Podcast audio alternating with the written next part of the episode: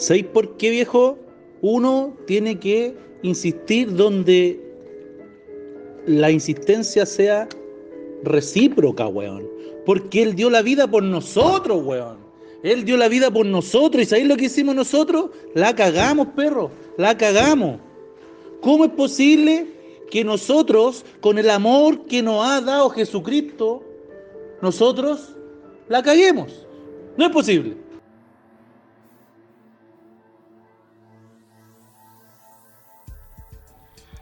Ya, quería pedir disculpas por esa introducción tan patética al escuchar ese audio de WhatsApp que pegué al principio, pero quería ilustrar un poco del cómo y por qué se origina este podcast del Anticoach.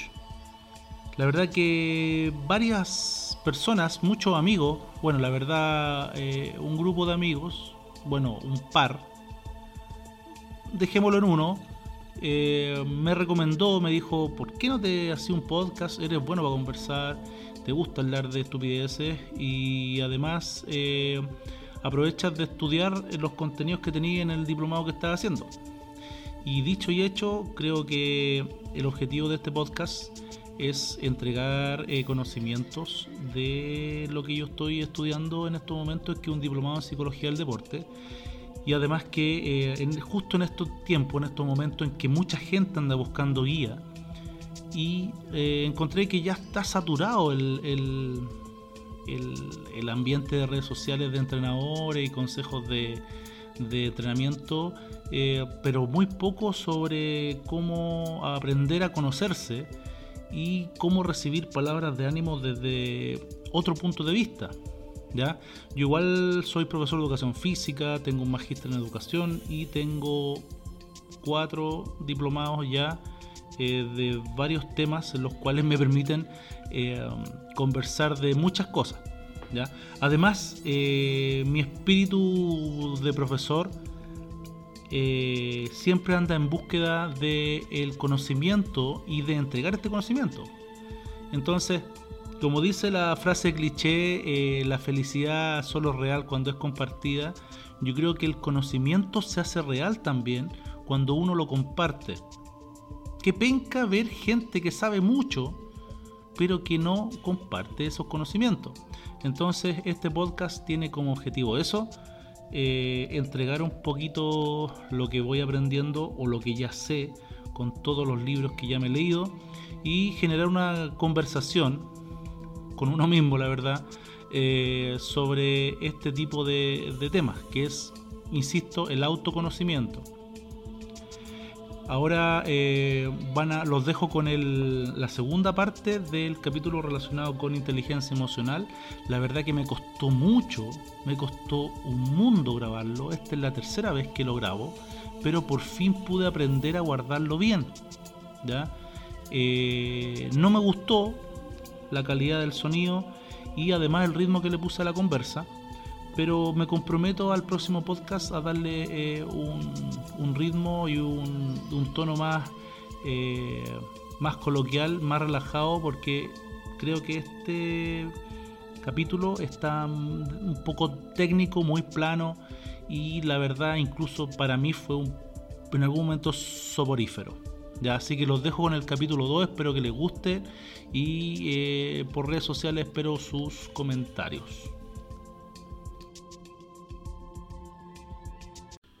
Vamos a retomar entonces, lo último que hablamos fueron de las emociones que tienen como objetivo nuestra supervivencia, ya que era el miedo, el afecto, la tristeza, el enojo y la alegría.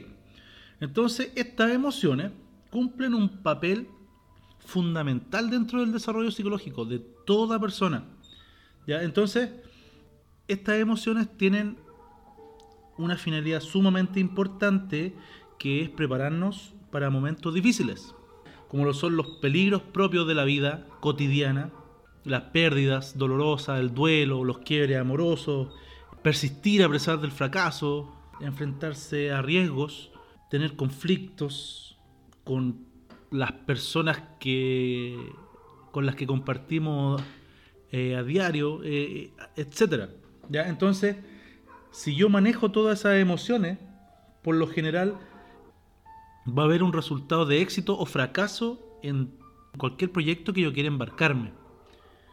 Entonces, hay una frase súper importante dentro del libro que es que las emociones, todas estas emociones que hemos estado hablando, ofrecen una disposición definida a la acción. O sea, que estas emociones me muevan significa que las estoy ocupando de manera positiva. Al contrario, obviamente, que estas emociones, si yo no tengo desarrollada la manera en la cual yo las controlo, pueden transformarse en factores que me impidan moverme, que me impidan llegar a la acción. Entonces, todo este conjunto de habilidades que estamos hablando de controlar las emociones son las habilidades socioemocionales, ¿ya? De la inteligencia emocional. Entonces, ¿para qué me sirve todo esto? Simple, es cómo yo voy a responder a esas emociones. Y debo aprender a responder a esas emociones. Entonces, al aprender a manejar estas emociones, significa que yo estoy con un nivel de maduración e inteligencia ya desarrollado. Los chicos de menos de 5 años, por lo general, tienen respuestas a estas emociones, como son el miedo, el afecto, la tristeza, el enojo, la alegría, casi como un reflejo. Por ejemplo, los niños chicos se enojan y algunos hacen pataleta o empuñan su mano y pegan combo, o con la tristeza o con la impotencia ellos solo lloran. Obviamente no están completamente maduros. Imagínense que una persona de 37 años, cada vez que se enoje, empuñe su mano y le pegue un combo a la persona con la que se enojó. No es una reacción muy madura que digamos. Lo mismo pasa con la tristeza. Si cada vez que yo me frustro o me retan en el trabajo, me pongo a llorar, es una señal de muy poca maduración. O obviamente no me voy a meter en el ámbito de la psicología, porque no soy psicólogo, pero si me pongo a llorar, o quizás hay una señal de algún problema de salud mental también ahí entre medio. Entonces, a los niños de la primera infancia, ellos siempre tienen una respuesta emocional, que nosotros la aceptamos, nos reímos o los consolamos, y ellos van aprendiendo, pero con la edad ya viene una regulación emocional. O sea, yo ya empiezo a controlar ese tipo de emociones, se supone. Se supone, porque hay mucha gente que no regula sus emociones. Se pone a llorar con todo, o se enoja con todo. Significa que todavía no hay una maduración. Entonces, ahí nos preguntamos, ¿tengo inteligencia emocional? ¿Sé controlar mis emociones? Claro. Hay muchas emociones que son sumamente útiles y traen beneficios y otras obviamente no, pero todo tiene que ver con la manera en que yo las manejo. Estas respuestas son adaptativas y nos ayudan mucho obviamente, y esas se llaman emociones efectivas, ¿ya? Las cuales la respuesta emocional que yo controlo son emociones efectivas. Entonces, por ejemplo, la emoción del enojo o los sentimientos de melancolía, el miedo incluso, pueden llegar a ser una fuente de creatividad, donde hay más energía circulando, somos más emocionales y queremos comunicar algo, ¿ya? Entonces nos volvemos más creativos. Y la tristeza, que otra emoción, por lo general une a las personas. Si al final, por ejemplo, nosotros siempre estamos llamando a nuestros amigos para contarles nuestros problemas. Muy rara vez nosotros llamamos a nuestros amigos o a nuestros seres queridos para contarles un éxito que tenemos. Siempre nosotros nos une más la tristeza, los periodos en los cuales tenemos mayores problemas, que los periodos que tenemos mayores alegrías. Por lo general, uno cuando está alegre necesita menos gente, ¿ya? La tristeza, por eso, une más. Y esto de la inteligencia emocional tiene que ver mucho con el autocontrol. Pero no confundamos el autocontrol con el exceso de control, ¿ya? Porque el exceso de control es sofocar los sentimientos. Y eso tiene un precio, se paga un precio muy alto física y psicológicamente.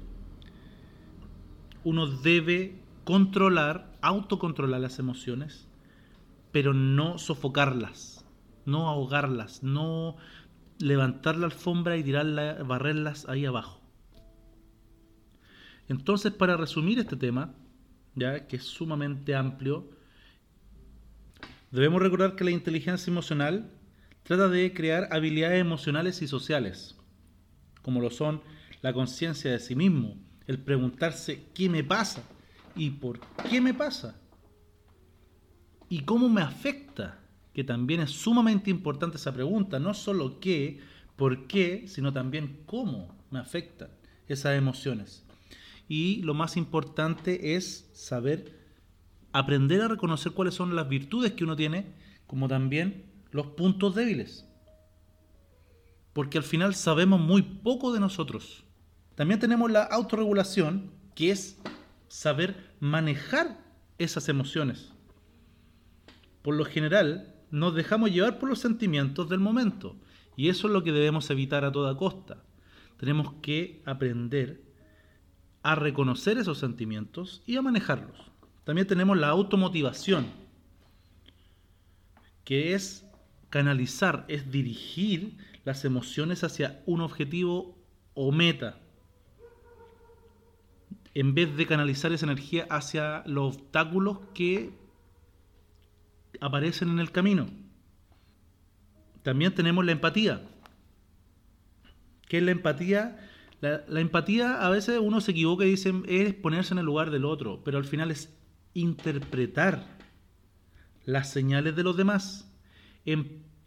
Es muy difícil ponerse en el lugar del otro, es casi imposible mirar las cosas como las mira el otro. Sí las podemos interpretar, ¿ya?